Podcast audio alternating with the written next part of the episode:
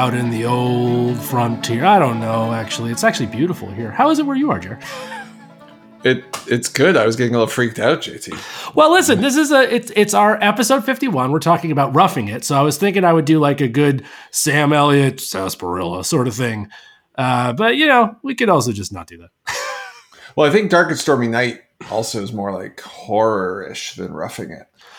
Oh yeah, that's true. But I like when I think of camping, I think of like you know campfires. I don't necessarily think of like hanging out out in the sun. Although that is part of camping.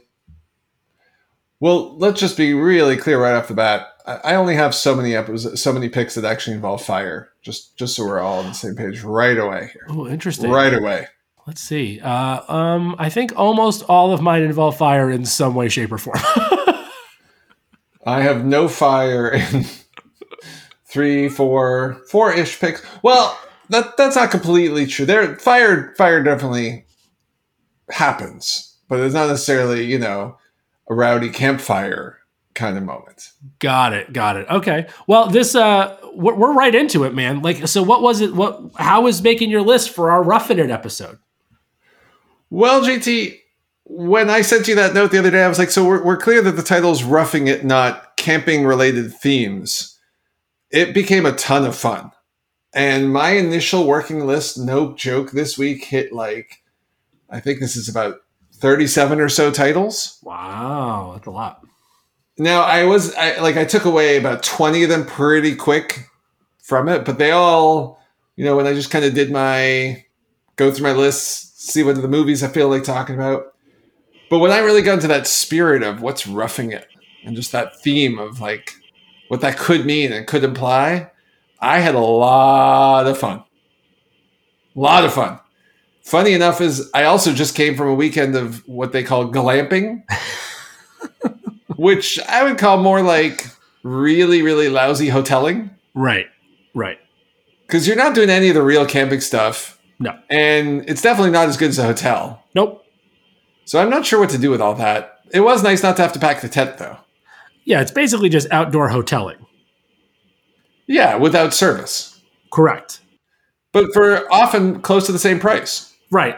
Uh, same price and not as good accommodations that are, because they're outside. So uh, yeah, it's a really good trap actually. Yeah. Yeah, my titanium elite status did not get me a thicker tarpaulin, right. for example. Right. As it turns out, the, the W Hotel doesn't. they don't swing through and give you some nice mints on your outside pillow. Could you imagine that? Marriott should totally have a glamping thing. Go buy that yurt company. like- I would use those points all the time. Yeah. Anyhow, that was so I, I had a great old time. How about you? Uh, so yeah, the, guy when we keyed in on roughing it, this is like without question one of my most schizophrenic lists ever. Um, like it doesn't like if I didn't tell you what the the title of this episode was, this list makes no sense. like it doesn't make any sense whatsoever. Once the title's there, I actually think I'm really proud of this list because it's there's a, there is a through line and it's a really good through line. Uh, but if you just like gave someone these five movies and said, "What do they all have in common?" I, it might be a stretch for some people to get to where where I was getting at. Yeah, I think I have, including contender for Shawshank, Pong, and the top five. I think I have no more than three that any that, that anyone be able to go like, oh, I, I guess I guess the the through line here.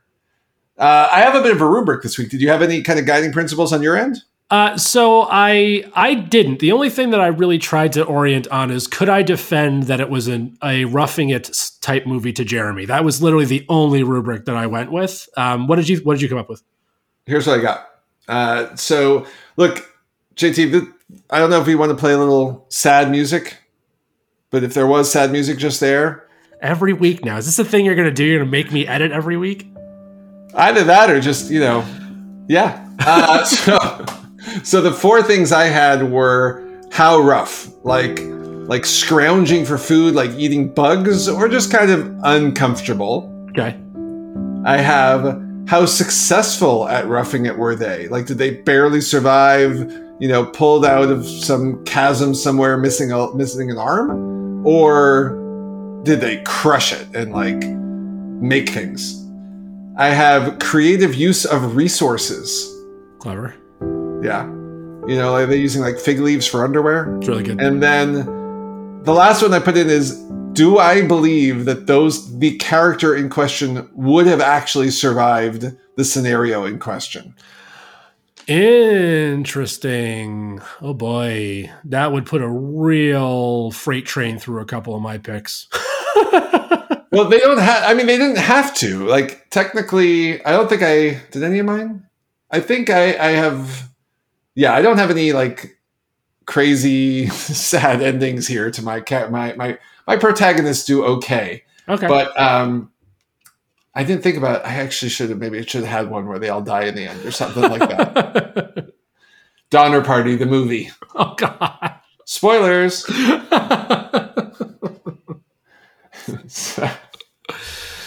JT, did you end up with a Shawshank contender? I I do have a Shawshank.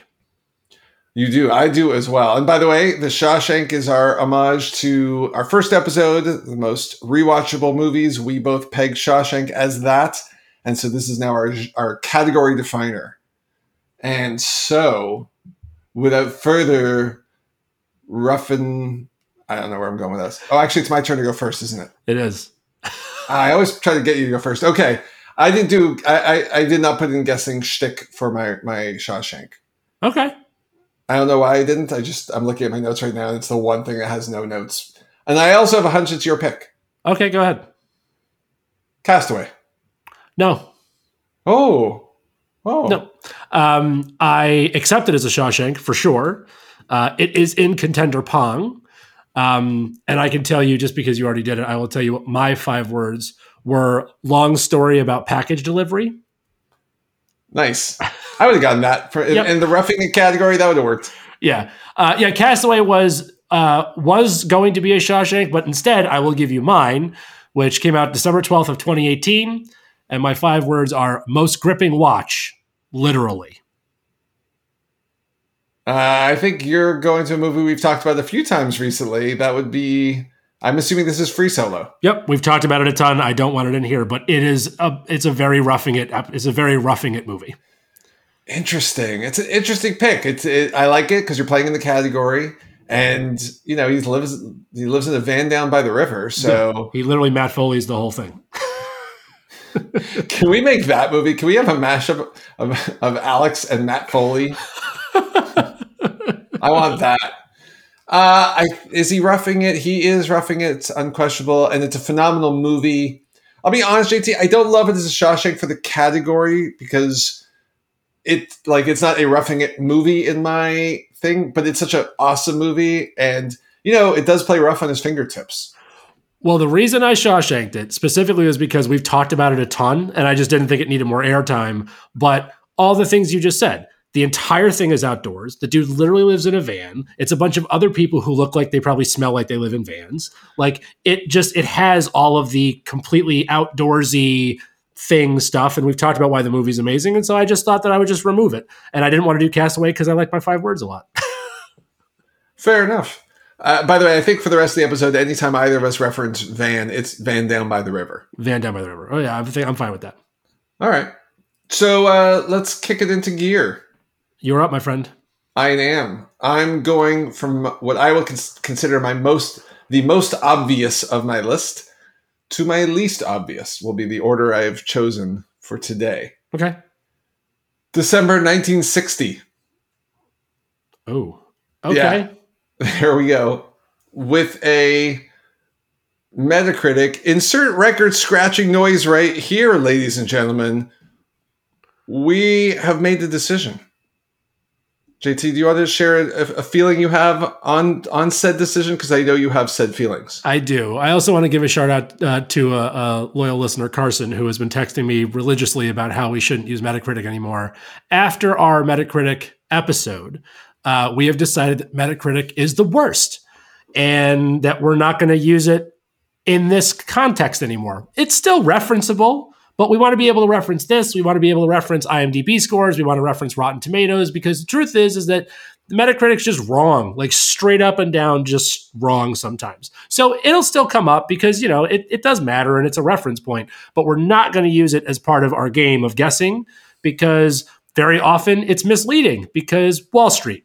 Jeremy, keep going. Wall Street with a 56. By the way, every time you said the word not, I just felt like you, I just was like inserting in my head, we're not going to protest. We're not going to protest.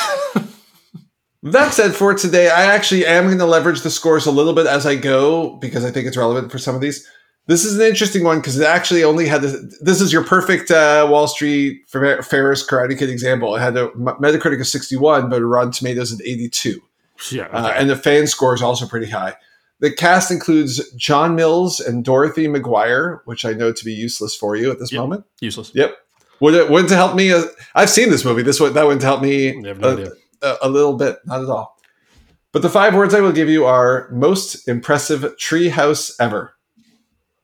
Most impressive treehouse ever, and this is from 1960. Oh boy.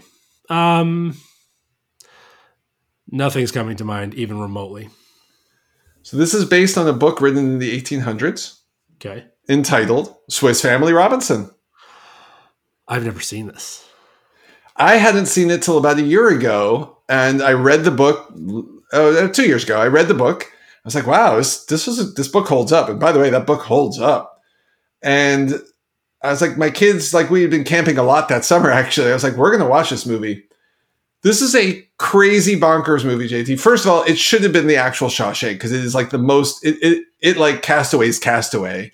Um, but they build like this house in the they built a treehouse with like a working elevator.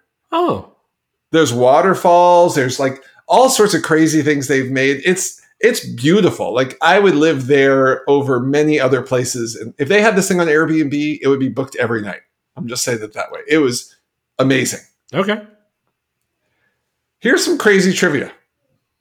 And, and, and I, I've been trying to avoid the crazy trivia, but when I went looking at this movie, first of all, animals are straight up injured in the filming of this movie. You know that warning at the end of at the, that label at the end of the movie, no no animal was injured.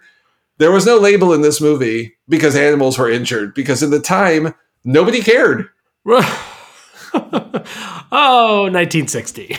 yeah, like 1960. What do you get? Oh, you gotta you gotta like stick the pig with a knife to make him squeal. Okay, just do that because we need the squeal or whatever.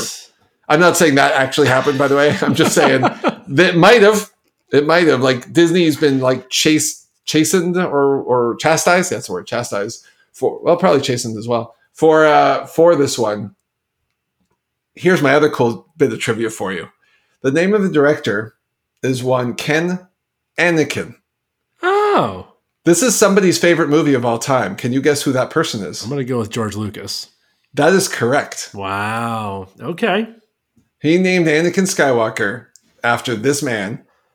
And I think that's awesome. He has since retracted that statement, by the way, which makes it even goofier because he's on record as saying it. Right. That's hilariously weird. yeah. Very, very weird. Uh, anyhow, I actually recommend watching it. Uh, there's a little, there's a little sort of campy kind of violence near the end of it, uh, as you know, got to have that conflict scene. Sure, but it's fun. It's it's sort of fun to watch in like it, it's like a really extended episode of MacGyver. You know. Oh yeah, okay, I can see that. Yeah, because I mean, they literally make everything, right? I mean, that's yeah. sort of the whole point.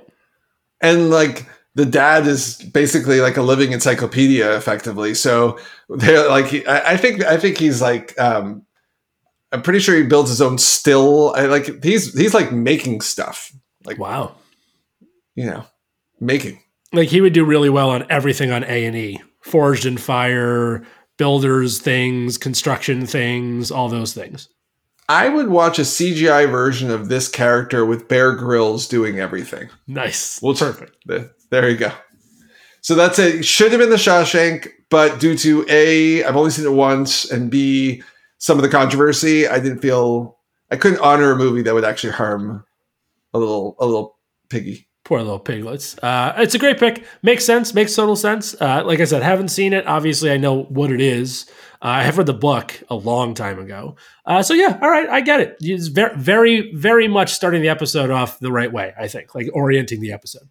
But that's good because I go way off track pretty soon. Okay, good. Uh, all right, so I'll go with mine. So my list goes from I think like best answers to worst answers in that order. Like literally, I'm going to start with like these are good things, and then it's going to wind up going to these are dumb things. Okay. Uh, first one came out on January 8th of 2016. I will give you Will Poulter and Lukas Haas. Lukas Haas is still making movies in 2016. Oh wait. Uh, oh. Um, it's not 2016. This isn't. This is too recent to be Little Miss Sunshine, right? That is correct. Oh my goodness. I think I. This is gonna bug me. This is gonna bug me. Keep going. Yeah. I got two two five words for you. One which is like a nerdy one for for you and I, and one which I think is like clever. Which one do you want first? I mean, I always like clever. Okay. Unbearably cold camping trip.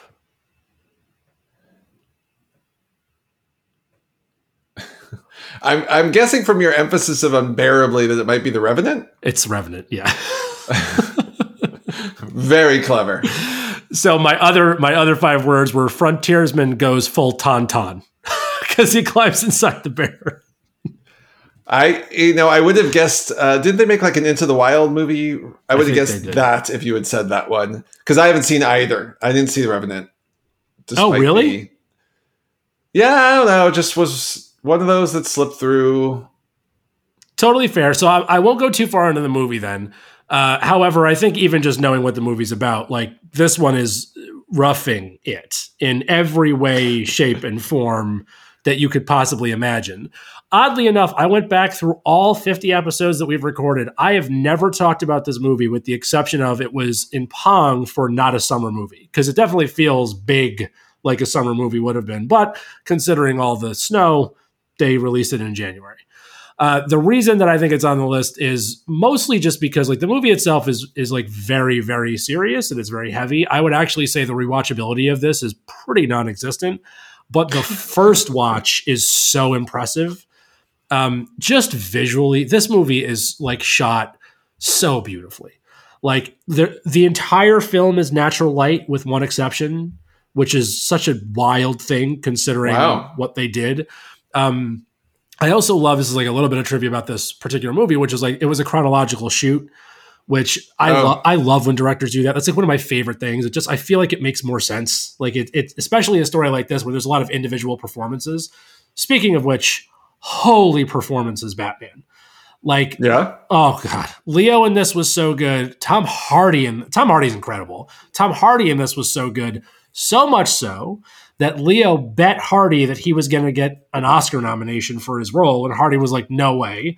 And they wound up betting a tattoo, to which Hardy did get nominated, and so now Tom Hardy has a hand-scribed tattoo that says "Leo knows all" on his person. Wow. Do we know where the tattoo's been placed? I don't, and I didn't. I didn't want to dig any deeper because my my Google search history is already weird enough because of this podcast.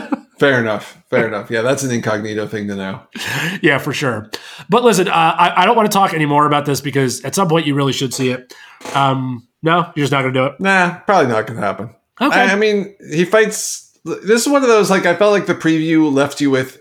If I'm not mistaken, the movie basically there's like uh there's sort of like immunity kind of thing. Like there's a group and like yeah, they group. sort of split up and there's a bear and Leo. Oh yeah, Leo's left for dead and he kills a bear and he lives in the bear's fur and then eventually finds the group.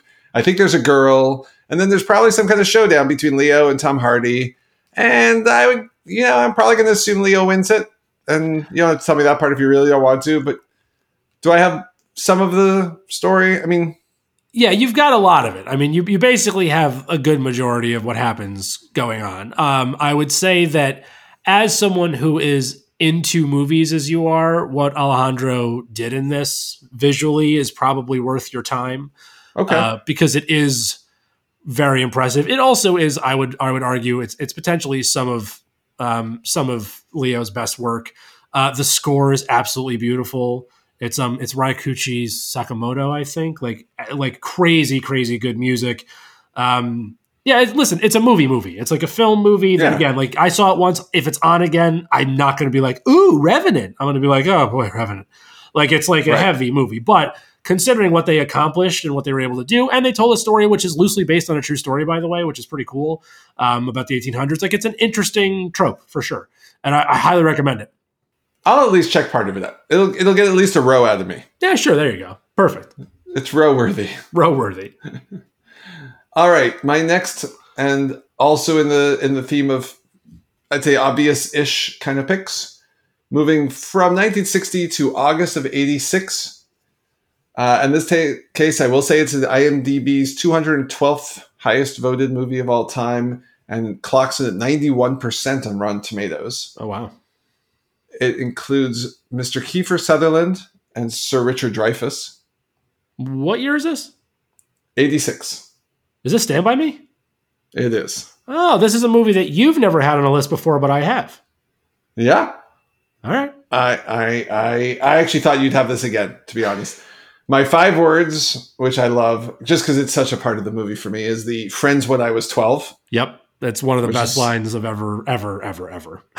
Ever. This, you know, this is a great movie. I mean, what what do you what are you gonna say about it? Like everything that's needed to be said has been said. I think it I, I'd like to actually watch it with my kids in the next year-ish. I think it's about time. Uh, I'm curious if it holds up. I still know one thing does not hold up, which is the CGI or whatever they do for them jumping off the, the train bridge. Correct. w- which I I don't know why bothers me more than so many other things do because I would say this movie is just near perfect except for that poorly done special effect Yeah, that's fair. which which is particularly odd considering who made it you know like no reason for it to not be good None. none None. none and uh, yeah, I'm you know Stephen King, blah blah blah. We all know Stand by Me. We all love Stand by Me. They rough it. I'm still as afraid of Chopper, Chomper, Chopper. it's Chopper, and uh, that's it. And I was 13 when this came out, by the way. So this was like perfect timing. Yeah, I remember when I, the first time I brought because I think I brought this up twice at some point in our talks, and I remember both times thinking like, "Oh man, Jeremy was one of these kids, like in real time. Like he was, he was, you know, you, you got to pick like, is were you Wil Wheaton, were you, you know, were you River Phoenix? Like you got to be whoever you wanted to be, but you definitely like associated with these kids in a way that I did too, watching it, but much later in life. Yeah, I probably, I definitely wasn't. River, I was not cool. I was no River Phoenix. I was either like Jerry o, Jerry O'Connell or Wil Wheaton. I got to think about. It. That's a good question. That should be like that's like the everybody does the Harry Potter sorting box thing, the hat. There should be like which which Stand by Me boy were you? Yeah, and the the secret is is that your instinct at that age is to be Rivers to be River Phoenix for sure until you're older and realize that he was horribly emotionally and physically abused and came from a really bad house. Yeah, but he was so cool. right. right. uh, all right, so I'll so I'm going to say that this movie was clearly like, oh, I should use Stand By Me. And then I was like, you've used Stand By Me before, which I will use this as an opportunity to say my entire top five are first time top fives. Ooh, uh, I don't. I can't make that claim. and for the most part, they're actually like really never mentioned before at all, with the exception of the Revenant, which I I, I called out, I brought up once. Um, everything else in my top five, I've never once talked about. Um, that not not true for Pong, although kind of true for Pong too. I have a lot of new stuff actually. Like I haven't talked about either of those two before. Right. I think I have one of my top fives that was a reuse. But all right, let's hear your next one then. So next one, we are staying in the. This actually is like a serious. Like I'm actually putting this forward as a legit movie that belongs on this list. Uh, October second, 2015. Uh, this cast is wild. Uh, I'll give you Sean Bean and Michael Pena. I would have given you Sebastian Stan and Benedict Wong. Okay. My five words are out of this world survivalist. My five words are very advanced math for potatoes. Yeah. So this is The Martian. It is. And are we sharing this pick? Oh yeah, I'm not taking this off my list for a heartbeat. This is Okay. a great pick, and this was my next one, by the way. Okay, so yeah, so the reason that I picked, I was so proud of myself when I thought of this because I was like, this is the most roughing it dude ever. Like this is the ultimate camping trip. He needs to make his own food, literally make it. He's secluded from everyone. There's just mad dirt.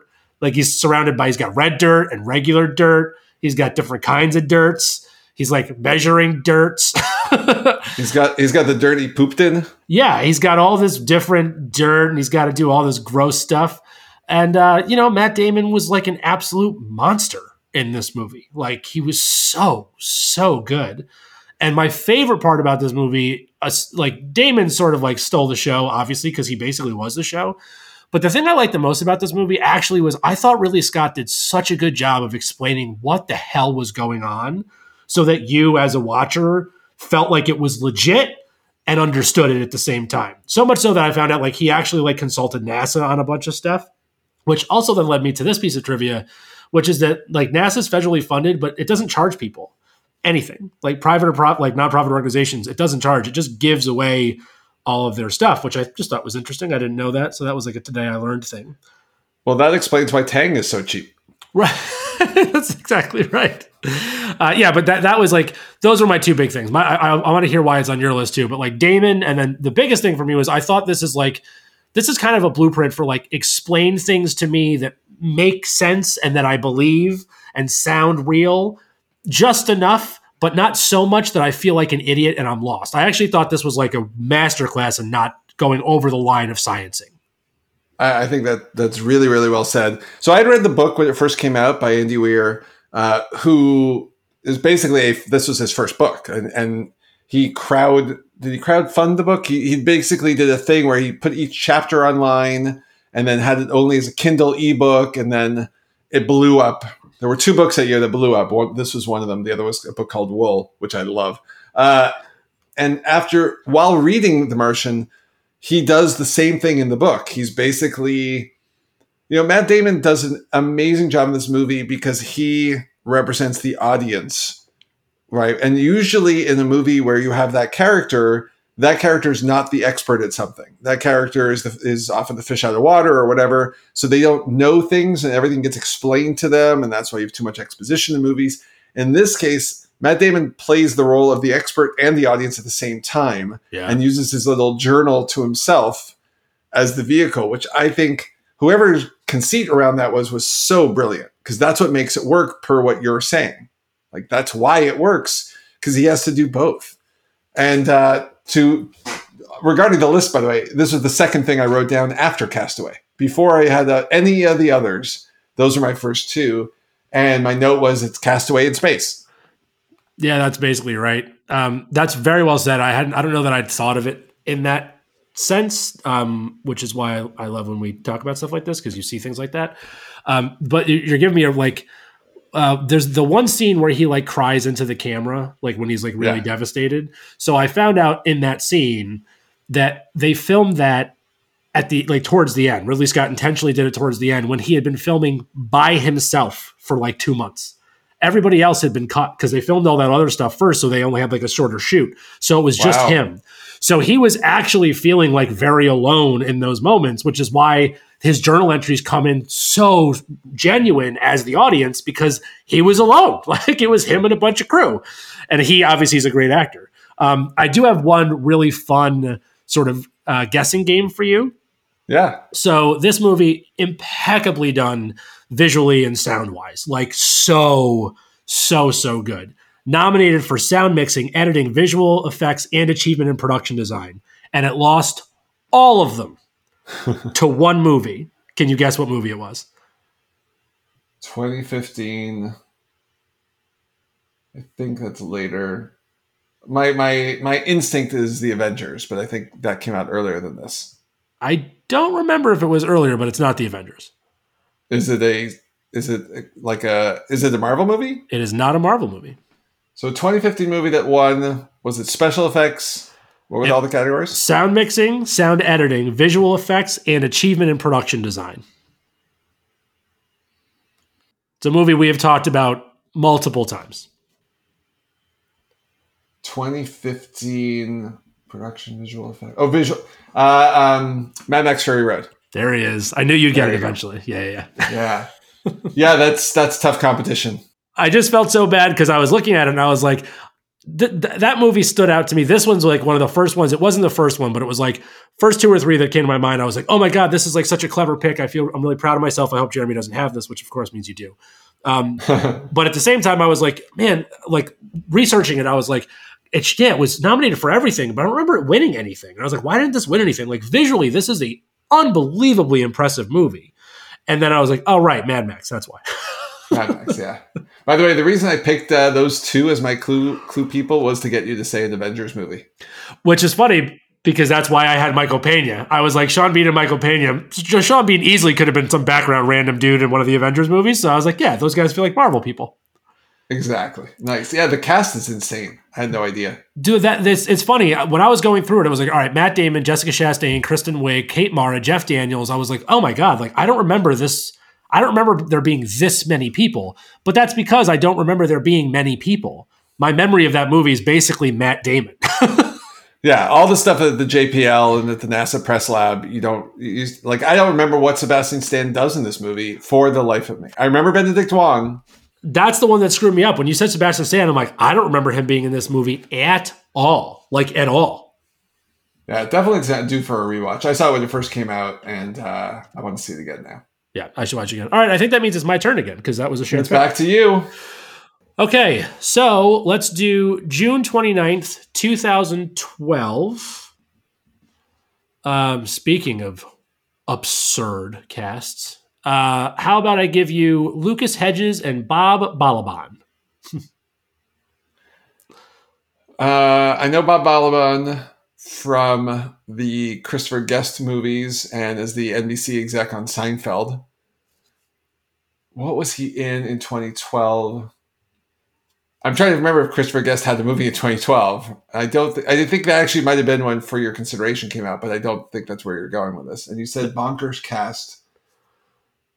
All right, let's hear your five words, buddy. Young lovers run away awkwardly.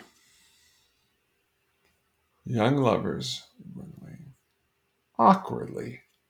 And it's not going to be an indie film with it if you're saying the cast is insane. Maybe it is. Uh, and there's uh 2012. I don't think I have anything for this. And I'm looking at my original list of all those movies. I, I you got me. What you got? There's a chance you haven't seen this. Let me give you a couple more cash just in case. Bruce Willis, Ed Norton, Tilda Swinton, Frances McDormand, Bill Murray, Jason Schwartzman. Is the, oh this I have not seen this. It's the other Wes Anderson. It's the, the camp one. There uh, it is. Moonlight yep. Moonlight Kingdom. Moonrise Kingdom. Very Moonrise good. Moonrise Kingdom. Yeah. Yeah, no, yeah. no, Moonlight's the other movie. right. No, don't confuse those two. Uh, no, I never saw this one. All right, so I won't go too much into it because I actually really do want you to see this. I actually happen to think so. First of all, like Wes Anderson, the fact that this is a Wes Anderson movie that I haven't talked about, considering how much I love Wes Anderson, was crazy to me. So much so that I double and triple checked my list. I'm like, I had to have brought this up before. Not once, never talked about it, which made no sense. Um, arguably one of my favorites he's ever done. This is so quirky and so sweet. Like this is every this is the most Wes Anderson Wes Anderson can be because he's tackling like young love and he does it in this like adorably silly but very realistic like and kind of a really smart way. I actually think like in the recent I don't know, let's call it the last like 10 to 15 years, like when you tackle young love, like with the exception of maybe like Love Simon or Perks of Being Wallflower, I don't know that there's been a better sort of edge on this that really showed you like the intensity of the emotion of 12 year olds and like how serious it feels in comparison to this like juxtaposition of this Wes Anderson created very unusual world happening on the other side and how the parallels are stronger than you would think. And I'll kind of leave it at that because I do actually want you to see this. But this whole movie is literally about camping and running away and tents and fires and badges and all the things that are roughing it and outdoors as a kid and I can't believe I've never talked about it before. And so Moonrise Kingdom is is firmly planted in this in this top five for me, and pretty much immovable. Nice. I uh, I definitely have it on my watch list. Where would you rank it? Really quick, real time. Rank it with Rushmore, Royal Tenenbaums. We'll keep Darjeeling out of it because we both don't like it, and uh, Grand Budapest Hotel. So It's just like impossible because they're all such different movies, and I love all of them. But I would I would probably say that for me, I'm going to go with this one being probably two. I think. I think Rushmore's one. I think this is two. I think Tenenbaum's three. Um, and I think, oh god, yeah, I'm gonna stick with that. Realistically, they're all they're like they're interchange. They're all interchangeable depending on the day. To be honest, I like Wes Anderson so much. As long as you keep Rushmore on top, I think the rest is fine. Rushmore is the best movie he's ever done, and like, and I don't yeah. think that's. I think that's kind of. I don't think. I think that's unassailable. Like he's that's the best movie he did. I I think Tenenbaums and this are so different because Tenenbaums is so dark. Like it's right. so so dark. Grand Budapest Hotel is closer to this, where there's a lot of light in it, um, but it's a little heavier and a little more serious. But it tackles a lot of the same themes. Like they're very, very similar in the sense of like young love and sort of like being apart. Like you know, he's got a thing, he's got a shtick. Yeah, yeah. Um, those two are significantly f- more fun movies. Tenenbaums is just so well acted. Uh, but the kids in this movie were killer, man. They were so, so, so good. I really like this movie. This is a great for him. This is probably among the most rewatchable of, of what he does just because it's so lighthearted. Like it's it's a totally different kind of movie than he usually does, and it, it still has all the Wes Anderson. Clearly, has some childhood trauma he's working through stuff, um, but it's just not as like in your face. Fair enough. You know, in honor of your uh, attempt to have all new picks, I'm gonna. My, I realized that both of my next two were previous picks, so I'm gonna just put them in pong. Oh wow! Just just for the funsies of shifting around a little and I'm going to take two of my Pong and just make them the things, just just cause. Eh, it's it's our show. You can do whatever you want, but I'm here for it. I, I will say, you know, from a pure integrity of picks perspective, the two I'm now demoting would have been were my actual top tops. But okay, for for hashtag podcast living. so July 1979. Okay. With a, and I went and read the reviews to find out why, with a Metacritic score of 38. Oh boy. But when you actually read the reviews, this is the problem with Metacritic because they try to make the force the number. Basically, the reviews were all middling. This is really like a C minus kind of movie. Okay. Right. Uh, they were they were all sort of five, six, four, five, six, seven out of ten kind of reviews. Uh, Ebert gave it two stars, you know, that, that kind of stuff. So watchable, not great, but watchable. Whereas okay. to me, 38 firmly represents unwatchable movie. Sure. Yeah. So July of 1979. I'm going to give you the leading actors because I I'm betting against you having seen or heard of this movie. Okay. But I could be very wrong because yeah, from from all you tell me, your mom showed you some great stuff. So we'll see. Okay. Harrison Ford and Gene Wilder. I mean, clearly I know both of them very well. Uh, those two in a movie together is not striking any chords right now, though. This is like a you know that you don't. So the five words I'll give you are I don't ride on Shabbos. Oh no, I feel like that's a really good clue, and it's making me think of something that's not coming to my head fast enough to get it out of my mouth, my stupid mouth. What is it? It's a movie called The Frisco Kid. Yeah. So I have not seen this, but I am familiar with this movie. So look, it's not great. This is not cinema. I mean, again, even just using Ebert's two stars, which feel about right. Like I'd go two and a half would probably be where I'd end up. But I personally like it way more than that. For okay. me, it's a first of all, again, I saw it when I was a kid, saw it with my mom, seen it a couple times since. So the quick story is it's a rabbi fresh off the boat from Poland, set somewhere in the 1800s, maybe late, I don't know, where there's still cowboys. So that's got to be Harrison Ford as the rabbi, right? of course. He's a quarter Jewish, not too shabby, as I recall. Oh, that's right. so Gene Wilder is like plays your traditional Polish Jewish rabbi who gets off the boat and he's supposed to go to San Francisco to both, I, be, I believe, to, if I'm not mistaken, to both become the rabbi and marry somebody's daughter, because this is the time of arranged marriages and all that. Something goes wrong on, wrong on his uh, wagon, cat, what, wagon, wagon ride, wagon train, whatever. However, he's getting there, it ain't working out so good. Got it. Harrison Ford is a cowboy who saves him and then leaves him and then saves him and then leaves one of those kind of things. Okay. He's very very like Han Solo without the uh, Millennium Falcon. Got it. Well, Right. So Han Solo. So horse Solo. You know, now that I think about the beard Wilder had, it's almost uh, a little little Chewbacca-ish. Come on, horse Solo was funny. I love horse Solo. I was about to start using that. So I won't go like there's a bunch of different conflicts that emerge, and there's a really, really beautiful scene about him waiting for the sun to set that both ties into Shabbat thing and like the action adventure part of the story. okay. I think it's totally worth seeing. It's it's a sweet, simple movie. You know, you're not going to watch be blown away like I got to see that right away again or anything. Certainly fits in the category, and uh, you know, I wanted to make it a little personal. I I love this on all the levels. I think this is a great pick. I'm sure you probably left out a much better movie, but this is a great pick. And it couldn't work out better with what's about to happen on my list, so I'm happy you set me up for success. All right, do it, buddy. Uh, all right, March 3rd, 1995. There is no Metacritic rating. They didn't rate it. All I know is that's my birthday. So, movies that came out on my birthday in 1995. All right. I will give you Farrah Fawcett and George Wendt. All right. So, I'm immediately assuming this is one of those biz- like 100 people in the cast, like Cannonball Run style. No, not It's that. not, it's not that. And it's not like Road Trip. No, one of those. 1995. That, that's a little too early for a road trip. Too early for Road Trip. And it's not, uh, and I think you brought this up before, so I assume it's not, but uh, Camp Nowhere or Camp I have brought that up before, um, but that is not this movie. Farrah Fawcett and George Wendt. The only thing I'm even thinking of George Wendt in the movie at all is actually Fletch.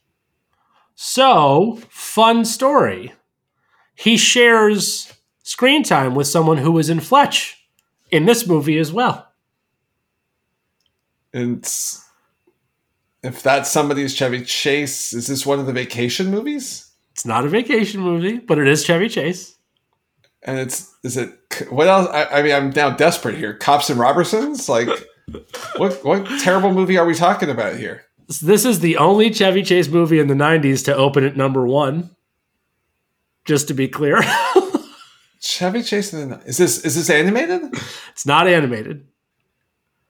How do I not know this movie? I do know Um, this movie. I'm sure of that. You probably do. I don't think you Oh wait, I don't have your five words. Right. My five words are guided out of trouble indeed. What are you talking about? Guided. Uh, it's. I'm thinking now. I'm starting to think of movies like like Trapped in Paradise or something like. Is there Dana Carvey in this? This feels like Let me give you Jonathan Taylor Thomas and see if that brings it home. uh no. JTT wasn't one of my. He's not my squad. So this is one of those few times where everyone who's listening that's of my generation is screaming at the top of their lungs, "Jeremy, how did you not get man of the house?" Oh, I've never seen that. Right. And that's fair because you would have been like in your 20s and it would have been weird. But when I tell you that everybody my age knows this movie really well, and sadly for you, introduced Chevy Chase to a lot of people my age, Man of the House was a big deal. I just kind of want to take off my headphones and walk away right now. That's a horrible thing to hear. I mean, it's sad, but true. Now, luckily for me, my mom was awesome, and I grew up with Saturday Night Live. Although I do remember sort of like being really excited that the guy from the uh, Paul Simon, the Paul Simon music video was was in a movie. That's really just more of a joke to make you sad. JT, if it's any solace, 1986 or whatever me that when they first saw You Can Call Me Al the video, thought, no joke, wow, Chevy Chase does music too. I mean, I knew that he was joking it up in the video, but I and, and I grew up on Simon and Garfunkel. But remember, they didn't make music videos in the Right. 70s. Yeah, so this yeah. was like Paul Simon's first real big video. And to me, it was like, hey, look, Fletch makes music. Fletch makes music is great. Um, yeah, so look, uh, this movie is, is not particularly good, but it's it's so nostalgic. Here's the short story. Okay, Uh, Chevy Chase is dating Farrah Fawcett. Farrah Fawcett is Jonathan Taylor Thomas's mom. Jonathan Taylor Thomas, not a big fan of Chevy Chase. Uh, lots of hilarity ensues. They join this like Indian Scouts club. Uh, Chevy Chase is a lawyer. Uh, he's prosecuting some bad guys. They wind up in the woods. George Wendt and a bunch of misfit kids who are not as cool as JTT all have to like come together and basically wind up fending off these really, really bad mob guys. Um, there you go. That's basically the whole story. I think I've seen that in four or five other variations before. Hundreds, hundreds. However, at the time, right, like this is like peak JTT time which I had like a love hate relationship with Jonathan Taylor Thomas because my name is JT. And I also sported a similar sort of like floppy bowl cut. Um, but he was and still is significantly better looking than me by a lot. And so that was always very frustrating. Um, but this movie had him, which brought all of the girls my age to the theaters. Um, it had Chevy Chase, which I think brought a lot of parents to the theaters. And it had Norm from Cheers. And there's a fun little thing in this where Norm's kid well, George Wendt's kid in this movie is named Norm. Um, but if I can be personal for a minute, like this movie was a big deal to me because I grew up without a dad and I grew up with a mom who dated people. And it like sort of subtly really did talk about like how challenging that is for all three of them individually and like i walked away from this like thinking like oh so what I, I, it's not that i don't want my mom to date it's that i want somebody that's going to take care of her and that can be a part of our family hooray life lessons like that's literally like what i remember about this movie and a bunch of really dumb really i was 10 year old scenes that at the time were the funniest thing i had ever seen um, you know, have I seen this recently? No. Should I? Definitely not. Will I? Maybe now that like came to mind because this is when you say the first thing that came to mind was castaway this was the first movie that jumped in my head like immediately wow, wow. i haven't seen it in 20 years like like easily in 20 years um, but yeah man man of the house like there's there's a lot of people who are my age right now who are either in violent agreement or violent disagreement that this is a good movie but i promise you they all saw it Fair enough. By the way, I, I, did do a quick pull up while you were while you were chatting for a second. Cops and Robertsons came out right before Man in the House. They both have the exact same IMDb score because neither have Metacritic. Because I don't know if any critic ever bothered with either terrible movie. Probably not. What do you think that IMDb average is? Um, uh, five six. Pretty close. Five point two. Okay, yeah. I mean, look, the funny thing about this is like this movie made $40 million in the box office and it was the most successful Chevy Chase movie of the 90s. Like, that's the crazy part. Look, Chevy's my boy, but successful Chevy Chase movie of the '90s is sort of like successful Skeet Ulrich movie of the 2000s. Yeah, I mean, it was not his best era for sure, uh, but you know, it's a it's it's a stop on the journey, and it, it did introduce him to a lot of kids my age, which isn't a bad thing. We love Chevy Chase. Well, although we don't know, we love him as an actor. We might not love him as a person. Uh, everything I've said, not great, but you know, whatever. We'll see. It doesn't seem great. Doesn't seem great. Doesn't seem great. Although I would, if, if, if given the opportunity to hang with him for a night, I still would. Of course, just because that truthfully, that movie means Fletch in particular means so much to me. Anyhow, last pick for the night, day, morning, afternoon depends when you're listening. Here it is at three in the a.m. So, uh, December 1987. Okay. Uh, middling score 62 Metacritic, 75 Rotten Tomatoes, which is probably about right. We got Joey Pants. Yep and John Malkovich. Malkovich in 87? Oh, yeah. Baby Malkovich. Oh, boy. Who, for the record, looks the same. Well, yeah, it's because he looked like he was 60 when he was 20. I have no idea what this is right now.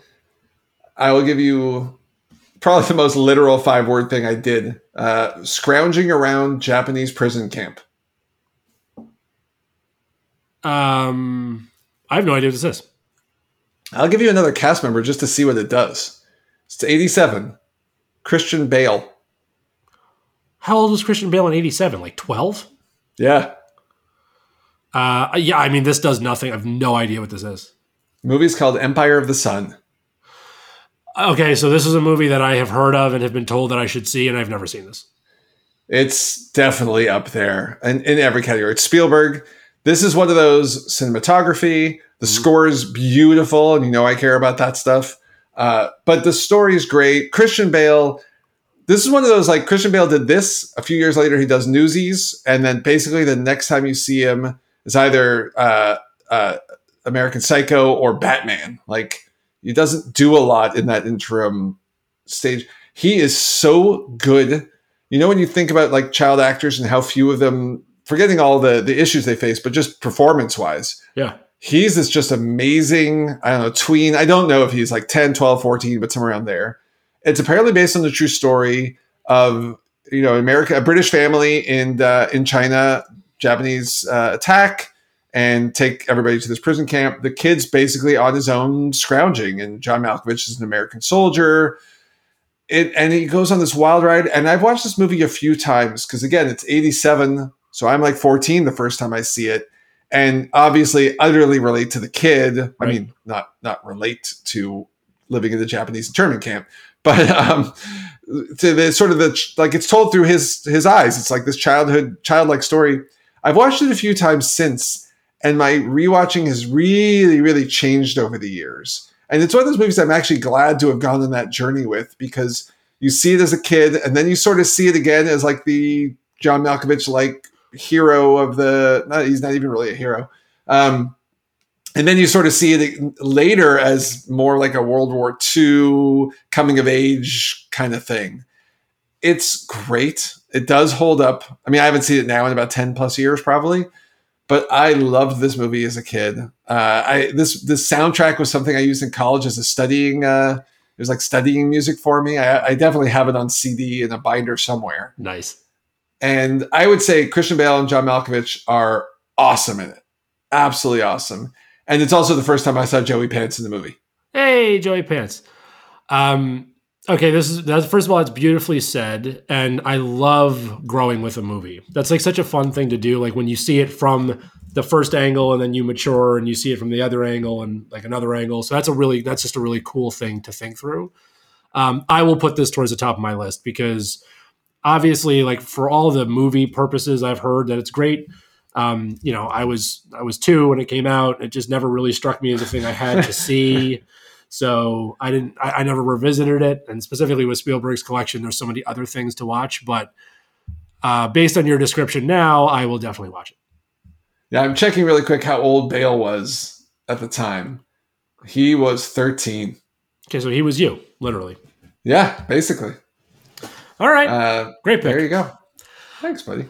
Okay, so uh, you just did a movie that uh, I have not seen that I should, and I'm going to do a movie that you definitely probably have not seen and probably shouldn't, but that's okay. Uh, this is August of 2004. I think I could probably give you the whole cast; it won't matter. But I'll give you uh, Matthew Lillard and Danielle Cormack. Uh, Matthew Lillard, I know from the Scream series. Yep, that's him. who I liked very much and always felt should have had bigger career. I don't know. I was too young. Maybe I don't know if he's actually any good. I have a hunch I know what this movie is, but I won't remember the title because it feels like a poster I've seen a lot of times. It's possible. So I'll give you the, uh, my five words were dead friend spawns epic adventure. Is this Final Destination? It's not, but that's a funny. That's a good. It's like a funny pick. Isn't he in that? Did I get that right? He's got to be in one of them. There's like ten. He might, of as, them. yeah, might as well be. Yeah. Um, Ted Friend.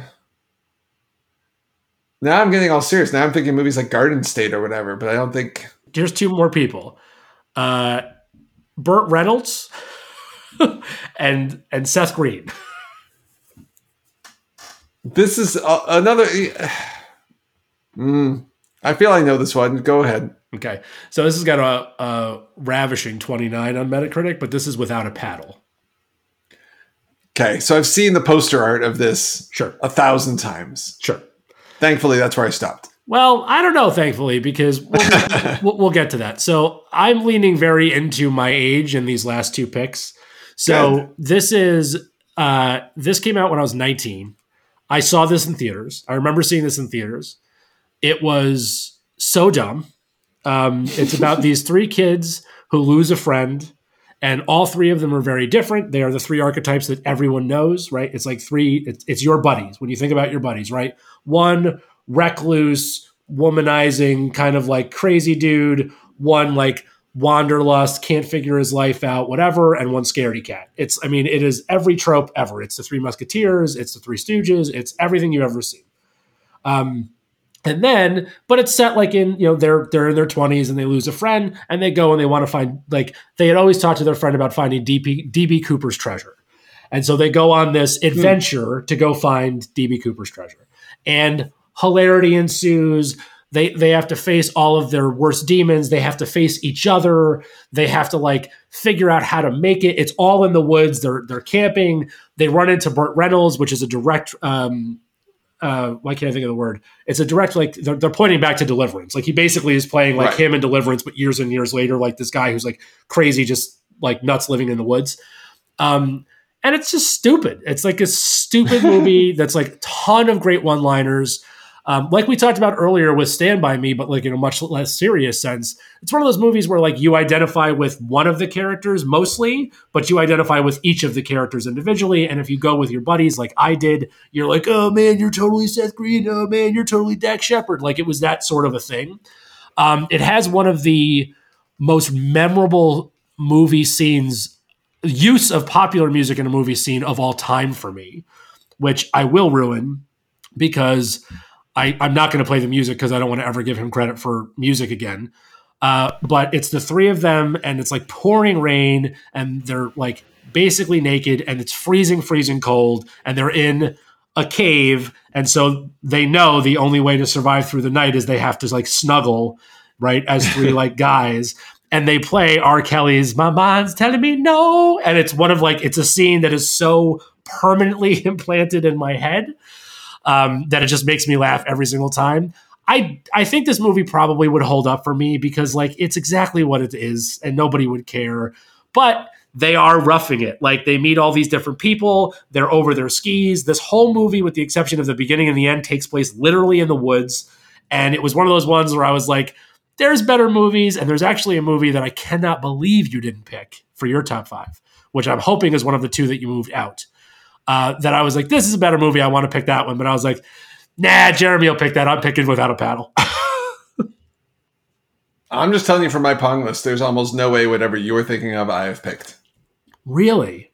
I, I could be wrong. I don't know. I, have got again. I got this crazy extended list of stuff to uh, to that I could be referencing that I just didn't pick this time. I let's go with the pong and see where we go from here.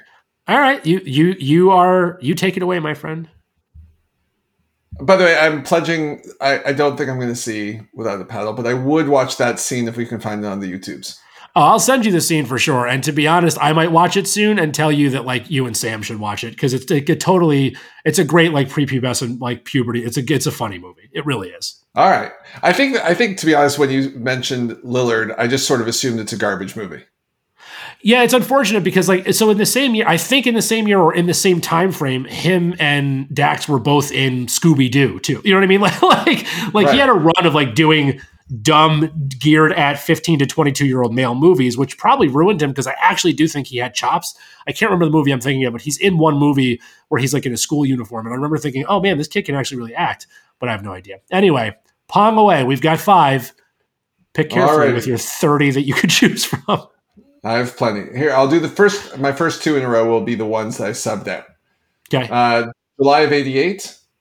Uh, my cast members will be high score, by the way. Even Metacritic go, went up to 87.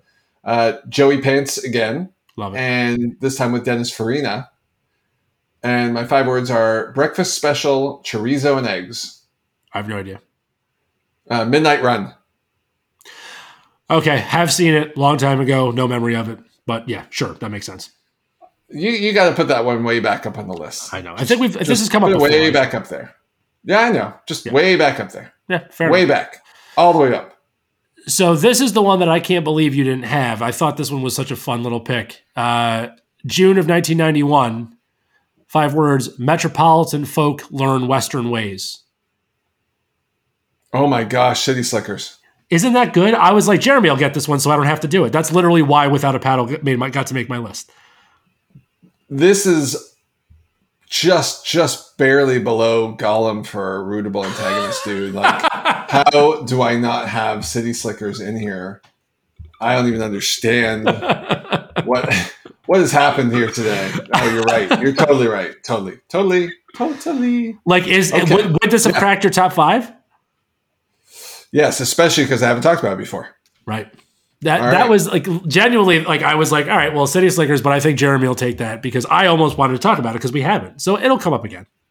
Such an iconic movie too. Oh, so yeah. good. All right. Well, we'll have to have faith that City Slickers comes back for. I mean, this really was the perfect episode yeah, it was. for it. So now I'm gonna have to come up with a theme one day. I'll be like, JT, guess what we're doing next week? It's people from the city who go to wilderness. uh, sounds creative. Our top five John Lovett movie. Go. Yeah.